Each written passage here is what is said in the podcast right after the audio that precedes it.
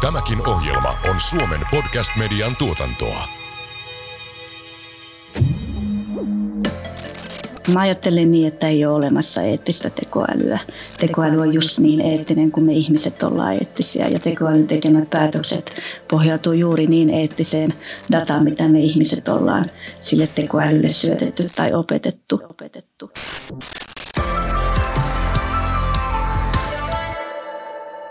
Tervetuloa kauden päätösjaksoon. Aiemmin meillä on pöydällä ollut muun muassa terveyssata, sääntely, yksinäisyys, tiedustelu ja muut tekoälyyn kohdistuvat odotukset sekä sen mukanaan tuomat ajoittaiset pettymykset. Tänään on kuitenkin tarkoitus paneutua viimeiseen, mutta ehkä myös tärkeimpään kysymykseen, eli siihen, mitä tekoälyn eettinen suunnittelu oikeastaan on. Aiheesta on kanssamme keskustelemassa VTTn johtava tutkija, dosentti Jaana Leikas. Tervetuloa Jaana. Kiitos. Ja Tampereen yliopiston tietojenkäsittelytieteen professori Tomi Janhonen. Tervetuloa Tomi. Kiitoksia. Mä oon Pietari Pikkuho, innovaatioiden tutkija VTTltä ja mun kanssani tätä podcastia hostaa Taina Kalliokoski, sosiaalietiikan tutkija Helsingin yliopistosta. Teknologisen sovelluksen suunnittelu on aika vaikeaa ja monimutkaista. Hirveästi teknisiä yksityiskohtia, joita pitää ratkaista ja sitten sen pitäisi vielä jotenkin palvella jossain käyttötarkoituksessa ja, ja sovellusympäristössä, joka ei välttämättä varsinkin tekoälysovelluksen kohdalla niin ole mikään vain digitaalinen ympäristö, vaan se voi olla myös yhteydessä fyysiseen ympäristöön. Niin mitä se sitten tarkoittaa, että jotain tämmöistä teknologista sovellusta suunnitellaan eettisesti? No tämä on mullekin varmaan hieman uusi ja outo alue. Olen paljon kuitenkin erilaisia ohjelmia kirjoitellut tässä historian aikana ja en juurikaan ole tuota pohtinut tätä niin kuin eettistä puolta. Ja osin se ehkä palautuu siihen, että monet munkin kehittämistä tekniikoista ovat tämmöisiä hyvin yleiskäyttöisiä tekniikoita, jolloin no, jos mietitään vaikka jotain ongelmanratkaisua tai päättelyä, päättelyn automatisointia, niin sitä päättelyä voi olla sekä hyvää että pahaa, jos mietitään sitten käyttötarkoituksia ja tästä näkökulmasta, niin ei ole oikein niin kuin luontevaa ruveta pohtimaan menetelmäkehityksessä, että onko tämä nyt sitten eettisesti hyvin tehty vai ei. Eli tavallaan, koska ne on niin yleiskäyttöisiä mekanismeja, niin on hyvin tavallaan vaikea ennakoida, että mihin niitä voidaan käyttää ajan myötä, jos mä ymmärsin oikein. Mitä Joo, tämä, tämä siinä tavallaan on, on taustalla ja, ja tämä eettisyyden huomioon ottaminen tarkoittaa ehkä sitten sitä, että tähän niin kuin puoleen kiinnitetään huomiota. Ja, ja sitten, sitten tavallaan se, se ehkä siirtyy myös vähän toiselle tasolle tämä niin kuin eettisyyden huomiointi se menetelmäkehitys ei siihen välttämättä otakaan kantaa. Mutta sitten jos ruvetaan puhumaan yksittäisestä palvelusta tai sovelluksesta, minkä teknologiaa käytetään, niin yhtäkkiä tämmöisiä erilaisia eettisiä kysymyksiä rupeaa pulpahtamaan esille. Niin, se varmaan se eettinen näkökulma nousee juuri siitä käyttöympäristöstä, oli se sitten sosiaalinen tai poliittinen tai oikeudellinen tai taloudellinen, mihin tekoäly vaikuttaa. Ja, ja ongelma kai lähtee siitä, että kun tekoäly tekee päätöksiä ihmisten kanssa tai ihmisistä huolimatta ja vaikuttaa meidän arkeen, niin meidän arkihan on aika sotkuista joskus epämääräistä, se ei ole millään lailla loogista ja sitten se tekoäly sekoilee. Eli ei välttämättä toteudukaan ne seuraukset, mitä oli ajateltu, että toteutuu. Ja tekoälyn eettinen suunnittelu nyt on varmaan se, vastaa siihen kysymykseen, että välittääkö kukaan niistä seurauksista tai välittikö tai kiinnostaako ketään, että mikä se hyvä tai, tai mikä se vähemmän hyvä tai jopa paha on, mitä se tekoäly sitten oikeasti saa aikaan tai mitä me ihmiset saadaan tekoälyn kanssa aikaan. Mä ajattelen niin, että ei ole olemassa eettistä tekoälyä. Tekoäly on just niin eettinen kuin me ihmiset ollaan eettisiä ja tekoälyn tekemät päätökset pohjautuu juuri niin eettiseen dataan, mitä me ihmiset ollaan sille tekoälylle syötetty tai opetettu. Mutta että tämä tekoälyn etiikka on aika nuori keskustelun ala ja me ei välttämättä vielä osata sanoa edes kaikkea, että mitä sen tekoälyn etikan suhteen pitäisi osata tai ymmärtää. Mutta ajatus on se, että, että jos meillä on tietyt arvot, tietynlainen moraali, tietynlaiset eettiset näkemykset, joita me tässä meidän arkielämässä ja niin sanotus face-to-face maailmassa noudatetaan, niin kysymys kuuluu sitten, että eikö niitä samoja arvoja – ja sitä samaa moraalia tai eettistä ymmärrystä pitäisi noudattaa myös siellä digitaalisessa maailmassa. ketään ei saa syrjiä, ketään ei saa loukata. Ja tästähän se tekoälyn eettinen suunnittelu sitten ponnistaa, että yritetään ymmärtää, mitkä ne vaikutukset on. Tosi kiinnostavaa, että te molemmat lähditte määrittelemään että eettistä suunnittelua nimenomaan niiden vaikutusten näkökulmasta. Mä itse ajattelen myös niin, miten tuossa Jaana Leikas sanoi, että eettisyys ei ole semmoinen kumileimasin, jonka voisi lyödä johonkin softaan tai tietokonejärjestelmään tai tekoälysovellukseen ja sanoa, että nyt tämä on eettinen, vaan eettisyys on ihmisten uusi, kyky. Uusi versio metasta 30 prosenttia eettisempänä. Niin, joo, aivan. Että olisiko se tota, joku yhtiönkin ominaisuus. Tässä nyt on eettinen yhtiö. Että sitä usein käytetään tämmöisenä markkinointikeinona, että puhutaan jonkun asian tuotteen eettisyydestä ikään kuin se olisi synonyymi hyvälle tai jotenkin hyvää tekevälle. Niin mä ajattelin, että ehkä voisi vähän avata sitä, että mihin sillä sitten pyritään, että jos jotain yritetään tehdä eettisesti. Jaana mainitsi, että, että pitäisi noudattaa niitä samoja moraalilakeja tai normeja kuin mitä arkielämässäkin kohdataan, että ketään ei saa syrjiä eikä loukata, mutta teknologisella sovelluksella niitä yritetään käyttää kuitenkin johonkin hyväänkin tarkoitukseen.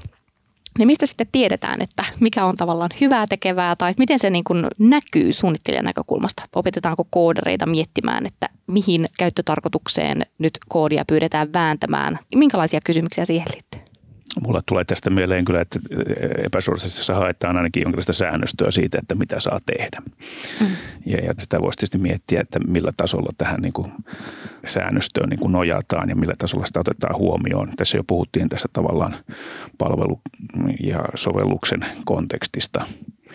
Sitten voidaan tietysti mennä ehkä sinne konepelin alle ja ruveta katsomaan, että pitäisikö se näkyä mahdollisesti siellä. Laitetaan teknistä toteutusta. Voisiko jopa algoritmi olla sellainen, että se ottaa joitain eettisiä periaatteita huomioon. Se on mahdollisesti vaikkapa saanut käyttäjältä joihinkin valintoihin liittyviä tietoja, että mitä hänen datallaan mahdollisesti saa tehdä ja sitten sopeuttaa toimintaa sen mukaisesti. Ja, ja tämmöinen niin kuin eettinen suunnittelu voisi mennä sinne aivan niin kuin toteutukseen algoritmitasollekin. Tämä on niin kuin yksi näkökulma, että tässä on monta eri tasoa, missä tätä voitaisiin niin kuin periaatteessa ottaa huomioon. Yksi, mikä tulee mieleen tavallaan on sitten tämä eettisten näkökulmien ylöskirjaaminen, että tavallaan niin kauan kuin niitä ei ole missään ylöskirjattuna tai, tai ne ei ole niin kuin meidän ihmisten mielissä tai muuta, niin sittenhän niitä ei ole olemassakaan. Tämmöinen niin kuin filosofinen näkökulma tähän, että se tavallaan edellyttää näiden niin kuin asioiden esille nostoa ja sitten ylöskirjaamista. Ja kyllähän siellä nyt ehkä sitten on semmoinen skenaario, että näitä tuota eettisiä periaatteita ruvetaan jollain tasolla vaikkapa auditoimaan tai ruvetaan antamaan sertifikaatteja. Että, mutta että tämäkin on tuota haastava alue, koska täällä on myös ihan semmoisia vaativia teoreettisia kysymyksiä taustalla, että voidaanko me tunnistaa, että joku järjestelmä hyödyntää tekoälyä. Onko sitäkään selvitettävissä? No mm. siinä on tiettyjä niin kuin ihan periaatteellisia, voisi sanoa jopa esteitä tai ainakin se on erittäin vaikea, ainakin jos haluttaisiin tehdä sitä automaattisesti. Mä ymmärrän, että se on varmaan ihan älyttömän vaikeaa ja näistä eettisistä periaatteistahan nyt meillä on jo Euroopassa ja globaalistikin olemassa ohjeita, että näitä tiettyjä periaatteita täytyy noudattaa. Ja se noudattaminen on ollut hemmetin vaikeaa just sen takia, että ne periaatteet on aika toisaalta abstrakteja ja toisaalta sitten taas niin vaikeita ymmärtää, että mitä ne käytännössä niiden noudattaminen tarkoittaa. Että jos se kaikkein perimmäisin periaate on se, että ihmisen ihmisarvoa kunnioitetaan, niin mitä se nyt tarkoittaa sitten käytännön etiikan pohdinnassa ja tekoälysuunnittelussa. Ja mä ajattelen niin, että tekoälyn etiikka ei ole suunnittelukielellä, se ei ole samaa kuin helppokäyttöisyys, se ei ole samaa kuin käytettävyys, se ei ole samaa kuin tehokkuus, jonkun palvelun tehokkuus. Se voi olla sitäkin, mutta pitäisi aina muistaa se, että etiikassa on kyse tai, tai näkökulma oleellinen se, että kenen näkökulmassa näitä asioita pohditaan. Niinpä.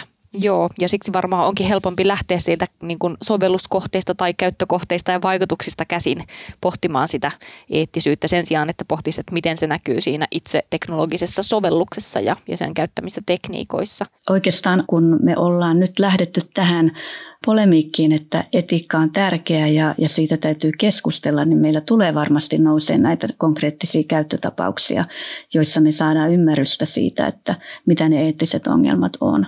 Ja sen takia mä näen todella tärkeänä sen, että niin tutkijamaailmassa kuin siellä tuotekehitysmaailmassa, niin näitä käyttötapauksia tarkastellaan ja sitä eettistä keskustelua käydään, koska se on oikeastaan ainut keino, mitä kautta me saadaan sitä ymmärrystä, että mitä ne eettiset kysymykset on. Ja yksi, joka on lähtenyt tähän keskusteluun, on, on muun muassa Suomen tekoälykeskus, jossa on lähdetty tarjoamaan tämmöistä työkalua tutkijoille, että minkä lailla te voitte tätä eettistä keskustelua käydä. Ja sehän se työkalu pohjautuu näihin eurooppalaisiin vastuullisuusajattelun kohtiin, joissa sanotaan, että on tärkeää, että yritetään edes käydä keskustelua siitä, että miten meidän tekoälysovelluksen tulevaisuutta voidaan ennakoida, mitä vaikutuksia sillä on. Toisaalta reflektoidaan hyvin sitä omaa tekemistä ja, ja mietitään, että mikä mun työssä tai mun sovelluksen kehitystyössä on, mitkä on semmoisia kohtia, jotka voi nostaa eettistä pohdintaa ylipäätään – ja hyvin tärkeä tämmöinen vastuullisuustekijä on se, että, että lähdetään sitouttamaan muita keskustelijoita siihen samaan, saman pyöreän pöydän ääreen tai, tai missä se keskustelu sitten tapahtuu. Eli ei kukaan voi käydä eettistä keskustelua yksin. Kerätään sitä jengiä, niitä ihmisiä, jotka on oikeasti kiinni siinä kehitystyössä tai ennen kaikkea niitä, joita se kehitystyö sitten tulevaisuudessa koskee. Eli niin ennen vanhaa puhuttiin suunnittelupuolella niin sanotuista loppukäyttäjistä. Eli niitä ihmisiä, jotka on hyötymässä tai vahingoittumassa siitä tekoälysovelluksesta. Ja ennen kaikkea otettaisiin siihen keskusteluun mukaan niitä, joilla ei ole sitä ääntä meidän yhteiskunnassa kauhean helposti. Eli niitä, jotka on haavoittuvia, joiden on vaikea tuoda omaa ääntä kuuluville ja joita ehkä tekoälypäätökset sitten saattaa koskea. Ja sitten viimeisenä tässä tota vastuullisuusajattelussa tämän sitouttamisen jälkeen, että kun käydään sitä keskustelua ja sitoutetaan kanssa keskustelijoita tähän eettiseen pohdintaan ja yhteisen ymmärryksen hakemiseen mukaan, niin oikeasti ollaan sitten siellä suunnitteluprosessissa sillä tavalla vastaanottavia ja reagoivia, että kun ollaan saatu palautetta sieltä sidosryhmiltä tai käyttäjiltä tai sieltä oikeasta elämästä ja maailmasta, niin viedään se palaute siihen suunnitteluprosessiin. Ei jäädä sille etiikkapesun asteelle, että sanotaan, että joo, me ollaan kuunneltu ja me ollaan käyty keskustelua, vaan oikeasti otetaan ne palautteet mukaan siihen ja muutetaan asioita, jos nähdään, että ne menee pieleen. Tästä tulee vahvasti, mikä on mun mielestä aikaisemminkin meillä noussut, että etiikan pohtiminen pitäisi tosiaan olla tekoälynkin kohdalla koko yhteiskunnan prosessi, eikä vaan niiden muutamien valittujen teknologisten eliittien tai, tai muuten asiaan paneutuneiden ihmisten näkökulma. Niin mä palaisin vielä tähän käyttäjän tai asiakkaan näkökulmaan tässä, että suunnittelijan ongelmana on tietysti ehkä sitten päästä riittävän ajoissa keskustelemaan todellisten käyttäjien ja asiakkaiden kanssa, että miten tämä palautesykli saadaan, saadaan aikaiseksi sitten. Ja jos me nyt mietitään monia palveluita, joissa käsitellään käyttäjän dataa, siellä yleensä pyydetään hyväksymään sitten datan käyttöä jollain tavalla. Ja siinä on minusta semmoinen suuri hankaluus, että mitkä mahdollisuudet sitten niin kuin itse kullakin on niin kuin arvioida sitten, kun pyydetään vastaamaan, että saako dataa käyttää, niin mitä se käytännössä tarkoittaa.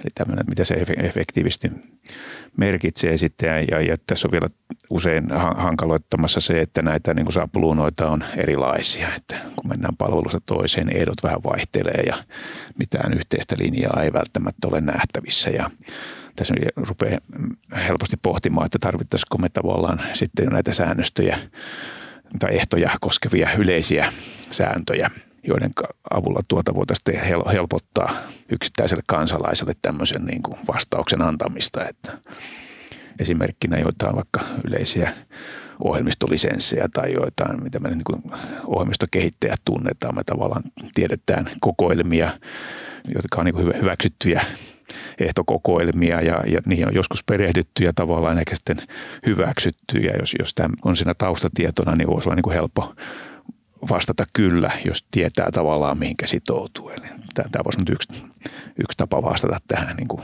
tarpeeseen, että meillä olisi tämmöisiä niin kuin yleisesti hyväksyttyjä ehtokokoelmia datan käyttöön, kansalaisen jonkinlainen dataoikeussäännöstö tai joku muu. Ja, ja tuota, jos tuntee sen sisällön, niin se, siihen voisi sitten helposti sitoutua jonkun palvelun yhteydessä. Ja se toisaalta rajaisi sitten sitä, että millä tapaa joku palvelun tarjoaja voi sitä dataa käyttää ja piste. Mun mielestä se on myös käyttäjän näkökulmasta miettiä aika haastavaa, koska useimmissa appeissa se kysymys ei ole, että haluatko jakaa datasi vai ei, vaan se on, että haluatko käyttää tätä appia. Jos haluat, niin se joudut jakamaan datasi. Eli useimmiten siinä ei, jos me puhutaan vaikka isoista sosiaalisen median sivuista, niin eihän käyttäjällä välttämättä ole hirveän helppoa niin kuin ratkaisua siinä.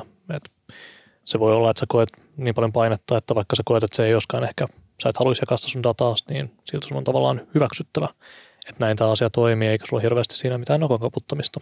Ja usein vielä tämä keksien hallinnointi menee sitten oletusarvoisesti sitä rataa, että kun helpoimmalla on antaa ne kaikki keksit sallia siinä sitten. Ja tuota, jos haluaa sitten rajata, niin joutuu menemään pidempää reittiä. Samalla tavalla niin pitäisi meidän valtakunnassa lähteä miettimään yhteiskunnan näkökulmasta, että millä tavalla tätä eettistä vaikuttavuutta, tekoälyn eettistä vaikuttavuutta voidaan kehittää. Se ei ole pelkästään sitä, että yhteiskunnassa pohditaan, että minkälaisilla prosesseilla tai regulaatioilla tai ohjeistuksilla voidaan välttää tekoälyn mahdolliset negatiiviset vaikutukset ja kun niistä negatiivisista vaikutuksista puhutaan niin paljon, että välillä tuntuu, että ei enää jaksa, että nyt voitaisiin lähteä puhumaan myös siinä rinnalla, että mitä positiivisia vaikutuksia tekoäly tuo meidän ihmisten elämään, koska sehän on se, joka yritysten innovaatioita lisää ja kasvattaa, että mitä kaikkea ihanaa tekoäly voi tuoda aikaan, mikä se potentiaali on. Ja ehkä on, voi sanoa jo, että on eettisesti arveluttavaa, jos ei tähän palloon tartuta yhteiskunnassa, mutta samalla tavalla kun siellä tuotekehitysprosessissa yritykset kaipaa näkemystä siitä, että miten he eettiset kysymykset voi ottaa niillä pienillä resursseilla, joita heillä on mukaan siihen tuotekehitykseen, niin samalla tavalla pitää yhteiskunnassa miettiä, että millä tavalla yhteiskunnassa voidaan lähteä ohjaamaan sitä kehitystä. Ja tämä ihmisen autonomia on niin kuin yksi tärkeä näkökulma siitä, että kun mietitään sitä somea, että millä tavalla me voidaan olla päättämässä sitä, mitä me hyväksytään, jos emme päästä palvelun lähteelle muuta kuin täppäämällä, että joo, hyväksyn kaiken, niin ei se voi olla kauhean hyvä, hyvä näkökulma. Ja, ja jos ajatellaan, että meillä on sitten isot, isot teknologiajätit, jotka meidän tiedot kaikki kohta omistaa ja heillä on paljon rahaa ja valtaa tänä päivänä, niin mikä se yhteiskunnallinen merkitys siellä on? No mä ehkä sosiaalieetikkona puhuisin nyt sen puolesta, että kaikki ihmiset on moraalitoimijoita, mutta sitä ei välttämättä itse tiedosta. Että sikäli mä oon samaa mieltä kuin mitä tässä on pohdittu tätä, että pitää olla jonkinnäköinen käsitys siitä, että mitä ne eettiset kysymykset on, joita mahdollisesti voi tulla esiin. Ja toisaalta ehkä tarvitaan mielikuvitusta. Siis niiden niin esimerkkien ja sääntöjen lisäksi niin mun mielestä tämmöinen tulevaisuuteen suuntautuva eettinen pohdinta niin se vaatii oikeastaan aika paljon niin kuin moraalista mielikuvitusta. No toi on ihana toi mielikuvitus, kyllä, mutta se vaatii myös työkaluja siihen, että millä tavalla sitä mielikuvitusta voi sitten edistää tai viedä eteenpäin ja miten se sitten käytännössä oikeasti, kun ollaan jotain kovaa sovellusta tai, tai pehmeämpää palvelua kehittämässä, niin miten se mielikuvitus sinne sitten etiikan näkökulmasta ajautuu. Ja me ollaan kehitetty tämmöistä ajattelutapaa, että et ihan yhtä lailla kuin ennen vanhaan ja edelleenkin ihmiskeskeisen suunnittelun puolella luodaan niin sanottuja käyttöskenaarioita. Eli kirjoitetaan kuvauksia siitä, että mitä tällä teknologialla tavoitellaan, mitkä ne päämäärät on, ketä on käyttäjät tai niin sanotut käyttäjät, ketä on sidosryhmät, mitä se palvelu tekee, mitä siinä tapahtuu, mitä vaikutuksia sillä on. Vastaavanlaisia skenaarioita on hyvä kirjoittaa etiikan näkökulmasta. Ja se on nimenomaan hyvä työkalu, se skenaario tai tuotekäyttökuvaus sille, että lähdetään porukalla keskustelemaan. Otetaan sinne eetikkoja ja amatöörieetikkoja mukaan, kansalaisia sidosryhmiä ja tota, käydään porukalla sitä keskustelua. Ja mä ymmärtäisin niin, että ilman tämän tyylisiä työkaluja me ei voida sitä eettistä keskustelua käydä sitten, kun ollaan oikeasti kehittämässä jotain. Se, millä tavalla me ollaan esimerkiksi käytetty tämmöistä skenaarioa, niin meidän tehtävänä oli miettiä, että, että minkälaisia eettisiä kysymyksiä autonominen itseohjautuva laiva tuolla jossakin vuonolla kulkiessaan, niin, niin mitä eettisiä kysymyksiä sen itsenäinen kulku nostaa. Ja siinä kun kirjoitettiin tätä skenaarioa ja lähdettiin pohtimaan, että kenen näkökulmasta sitä kirjoitetaan, niin se oli itse asiassa valtavan mielenkiintoinen prosessi ja hyvin silmiä avaava. Eli oli ihan erilaista lähteä kirjoittamaan sitä sen entisen laivan kapteenin näkökulmasta, miten hänen työnsä helpottuu. Tai kun se oli tämmöinen lautta, jossa satunnaisesti kulki matkustajia. Oli ihan erilaista lähteä katsoa sitä niiden matkustajien näkökulmasta kuin sen, sen varustamon näkökulmasta. Ja sitten kun me lähdettiin pohtimaan vielä, että okei, jos sattuu joku haveri, tekoäly tekeekin vääränlaisen päätöksen, siinä on aika paljon sen kuvitellun vuonon reunalla ihmisten koteja ja asumuksia, niin me otettiin tämmöinen sidosryhmän näkökulma, että mitä sitten tapahtuu, jos joku onnettomuus sattuu. Ja sitten kun sä laajennat sitä vielä yhteiskuntanäkökulmaan, tai että jos siellä sattuukin joku semmoinen haveri, että en tiedä onko se tekoälyn kanssa mahdollista varmaan, mutta että tämä perinteinen laiva on onnettomuus, että öljyt valuu valtaviin määriin sinne, jos se nyt öljyllä sitten enää kulkee. Niin tota, mikä on se ympäristönäkökulma? Ja näin laajentamalla sitä skenaarioa pohtimalla eri näkökulmista, ketä tämä hyödyntää, ketä se samanaikaisesti saattaa vahingoittaa, niin eettisessä keskustelussa se on todella mielenkiintoista. Suosittelen kyllä. Tässä mulle herää semmoinen kysymys, että jos tämmöinen hypoteettinen haaveri tämmöiselle hypoteettiselle tekoälylaivalle sattuu, niin miten vastuu jakautuu tämmöisessä kysymyksessä? No vastuu on semmoinen, josta paljon keskustellaan tällä hetkellä tekoälyn puolella, tämä accountability-näkökulma. Ja vähän huolestuneena on seurannut myös sitä, että välillä tuntuu, että se on ainut näkökulma, mistä keskustellaan ja, ja se ei ole ollenkaan hyvä, koska se ei välttämättä aina se vastuukeskustelu kulje käsi kädessä sen eettisen keskustelun kanssa. Niin varmasti näitä vastuu- ja riskikysymyksiä joudutaan kanssa pohtimaan tapauskohtaisesti, että joita yleisiä periaatteita varmaan noudattaen kylläkin, että palvelun tarjoalla, jos tässä nyt on joku laivayhtiö sitten tarjoaa tätä matkustuspalvelua, niin vastaamalla tavallaan, mutta varmasti sitten on saanut järjestelmä toimittajalta jonkun systeemin käyttöönsä ja siinä, siinä tietysti varmaan on määritelty sitten siinä yhteydessä, että mikä on järjestelmätoimittajan vastuu jostain teknisestä virheestä tai, tai vinoumasta järjestelmän toiminnassa. Mä tässä haluaisin vielä palata tähän niin käyttäjänäkökulmaan että kun ollaan tavallaan sitä käyttäjän koko ajan hyötyä parantamassa, niin tuota, tekoälyjärjestelmässä ehkä vielä voisi korostua tämä niin kuin käyttäjän kokema älykkyys, että jos, jos se niin kuin systeemi on käyttäjän mielestä älykäs, niin sehän sitä voisi, voisi olla vielä parempi. Jos me keskustellaan jonkun potin kanssa web-sovelluksessa, niin missä vaiheessa me koetaan se niin kuin ihan oikeasti älykkääksi. Kuinka vaikeita kysymyksiä me voidaan sille potille asettaa vai joudutaanko me koko ajan pohtimaan sitä, että mihin, no uskallanko minä kysyä tällaista asiaa vai pystyykö tämä potti siihen vastaamaan. Ja tämmöisessä niin kuin avoimessa asetelmassa tietysti niin näitä erilaisia palveluja voidaan varmaan niin kuin hyödyntää vapaasti ja, ja, ja tuota, jakaa sitä dataa, mutta siinä ehkä sitten tulee tavallaan kytkentä sitten siihen datan omistajuuteen ja, ja tuota, useinhan se käyttäjän identiteetti myös kytkeytyy olennaisesti siihen dataan, mitä, minkälaisia tietoja käyttäjä antaa itsestään ja, ja sitten epäsuorasti myös siinä on kysymys tästä niin kuin oman identiteetin kontrollista. Ja jos tässä niin kuin toimitaan sitten olennaisesti väärin, niin, niin tuota, sehän saa sitten käyttäjät suojautumaan. Ja jos mä pohtisin sitten näitä tapoja suojautua identiteetin tai datan väärinkäytöltä, niin mieleen tulee sitten teknisiä ratkaisuja, jossa niin kuin vaikkapa nyt sitten selain on kertakäyttöinen. Minä käynnistän selaimen ja kun minä suljin sen selaimen, niin se käytännössä poistuu kokonaisuudessaan järjestelmästä. Ja kun minä avaan seuraavan kerran selaimen, niin, niin tuota, se on uusi selain instanssi ja mitään keksejä ei ole ylhäällä. Mutta siitä tietysti seuraa sitten käytettävyyden huonomenestä varmaan, että kun se palvelu ei enää muistakaan, että olen, olen käyttäjä NN.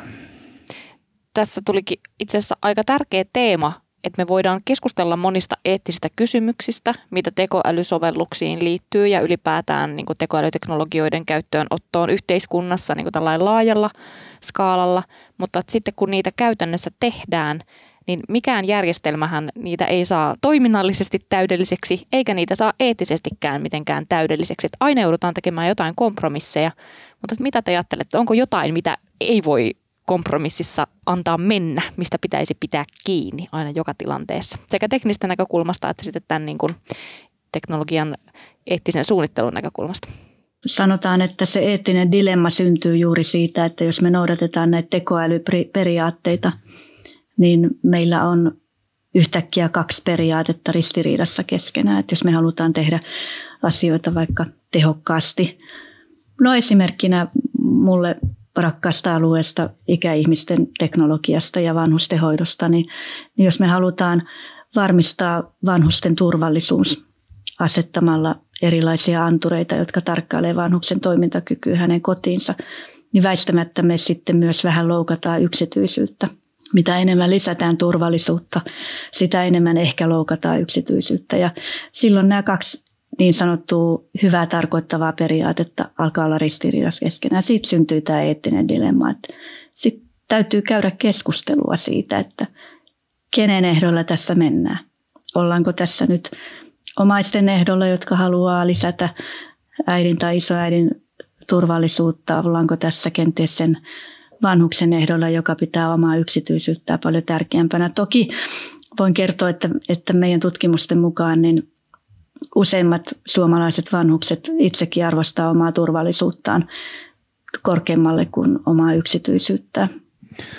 Kyllä mä näkisin, että tässä niin kuin, tämä kuitenkin tämä identiteetti on aika tärkeä ja yksityinen suoja, että sitä, siitä pitäisi niin kuin pitää kiinni. Tai, tai erilaisten palvelujen käyttäjillä pitäisi olla siihen niin kuin työkalut. Haasteena, että se tietysti on se, että kun dataa annetaan, niin on vaikea ennalta tietää sitten, että millä tapaa sitten sitä dataa voitaisiin väärinkäyttää esimerkiksi. Niitäkin tapoja on erilaisia. Lähdetään yhdistelemään jonkun muun datan kanssa tai yksinkertaisesti tulee joku uusi käyttötapa, käyttötarkoitus, josta ei ole niin ennalta vielä ollut käsitystä, eikä käyttäjälläkään siinä vaiheessa, kun on sen luvan antanut. Ja, ja sitten niin kuin jälkeenpäin syntyy jotain ongelmia tästä. Niin, teknologia kehittyy, ei voida sitäkään tietää, mihin kaikkiin suuntiin se kehittyy. Ja tässäkin pitäisi olla varmaan aika laaja semmoinen teknologian tietämys nykytilasta, jotta pystyisi kuvittelemaan mahdollisia kehityssuuntia ja, ja ennakoimaan, minkälaisia riskejä sillä on. Mutta siihen niin kuin tavallinen yksityinen ihminen ei välttämättä pysty. Ja mä näen, että eettisestä näkökulmasta niin hirvittävän tärkeää on juuri se, että me koitetaan kantaa siinä keskustelussa mukana ne ihmiset, jotka ei pääse ääneen – niin me puolustetaan näitä ihmisiä ja lähdetään siitä, että heidän tarpeet otetaan huomioon. Toisaalta ymmärretään myös, että jos se heitä vahingoittaa, niin miten me voidaan välttää näitä vahinkoja. Ja kaikkiaan me tiedetään datasta nämä, nämä esimerkit, että liekkö meillä edelleenkin vielä esimerkiksi Googlessa se mahdollisuus. Ainakin tuossa viime viikolla vielä olin, kun googlasin, että jos sä laitat sinne hakusanaksi man tai woman, niin sieltä tulee valkoihoisia miehiä ja naisia. Joku aika sitten vielä Googlessa oli ainakin myös niin, että jos sä laitoit sinne kääntäjään, että hän on hoitaja, niin sieltä tulee, että she is a nurse. Ja nämä nyt oli nämä ehkä karikoimudummat esimerkit, mutta näitähän paljon on, että se meidän ihmisten ennakkoluulo – jotka tekoälyä opetetaan, niin se siirtyy sinne tekoälyn toimintaan. Ja toi on mun mielestä hirveän hyvä esimerkki Biaksesta tekoälyssä, koska se kuvaa semmoista esimerkkiä, joka me kaikki tunnetaan. Vaikka aika monet muistaa lukeneensa sosiaalisessa mediassa tai ehkä uutisissakin tästä, että Google kääntää tosiaan tämän lauseen selkeästi niin kuin sukupuolitetusti. Tai tosiaan, että jos sä haet nainen tai mies, niin se näyttää no, länsimaisia yleensä naisia ja miehiä tilastollisten vinoumien poistamisessa tietysti on myös omat haasteensa sitten, että jos niitä ruvetaan järjestelmästi poistamaankin, niin sitten voi syntyä lisää toisen tyyppisiä vinoumia. Että Minkälaisia vinoumia sitten voi syntyä? No mä näkisin tämän niin kuin ihan vain tilastollisen päättelyn luonteena, että voidaan tietysti keskittyä johonkin tuota tiettyyn muuttujaan, tiettyyn attribuuttiin, jos nyt on tämä sukupuoliattribuutti ja lähdetään sitten niin kuin jotain tilastoa painottamaan tältä pohjalta, mutta se voi vaikuttaa sitten jotenkin muiden muuttujien tuota, välisiin suhteisiin, eli sitten ehkä me saadaan niin kuin joihinkin tilastollisiin kysymyksiin niin kuin tämän vinouman poistamisen myötä niin vääriä vastauksia jopa. Tai poikkeavia vastauksia. Ehkä väärä on tässä vähän liioiteltu sana. Onko teillä vielä jotain, mitä te haluaisitte mainita aiheesta, mikä ei ole tässä keskustelussa tullut esille?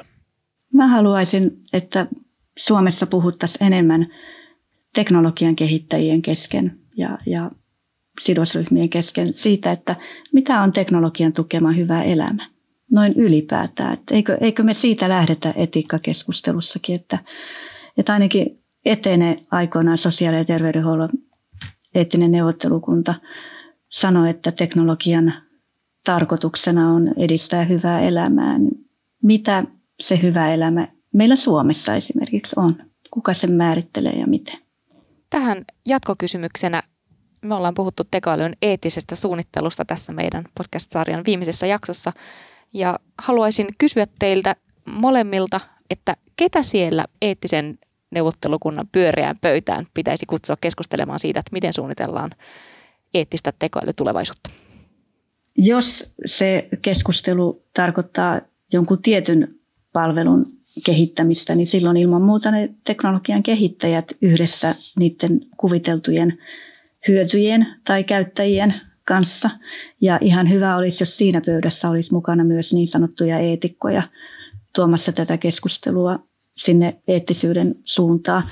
Mutta kyllä yhden ison pyöreän pöydän toivoisin näkeväni, ja kyllä meillä valtakunnassa semmoisia onkin tällä hetkellä, jossa keskustelee päättäjät yhdessä kansalaisjärjestöjen kanssa esimerkiksi ja, ja muiden sidosryhmien kanssa siitä, että mikä meidän tekoälytulevaisuus on. Joo, varmasti tämä ryhmä on tärkeä, jos ajatellaan julkisten palvelujen toteuttamista, että päättäjät saadaan tähän mukaan ja kansalaiset mukaan. Ja tuota, tässä jo aikaisemmin pohdittiin tätä käyttäjän tai asiakkaan kokemaa hyötyä tai älykkyyttä, niin se voisi myös tähän niin kuin nostaa tämä, jos katsotaan jotain yksittäistä palvelua, että kuinka eettiseksi sitten sen palvelun käyttäjä kokee tämän, tämän tyyppistä arviointia ja varmasti tämä on yksi, yksi joka voisi vaikuttaa tähän niin luottamuksen syntyyn, luottaako käyttäjä palveluun. Ja, ja olisi niin kuin sitä kautta tärkeää tuota näkökulma huomioon otettavaksi.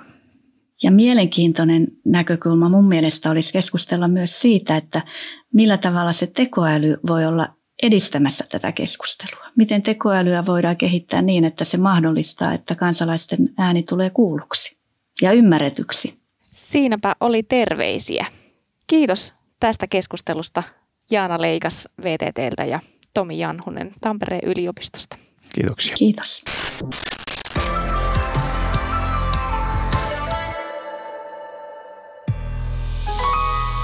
Tämän ohjelman tuotti Suomen Podcast Media. Jos pidit tästä ohjelmasta, muista seurata Spotifyssa tai arvostele ohjelma Apple Podcastissa, niin muutkin löytävät ohjelman pariin.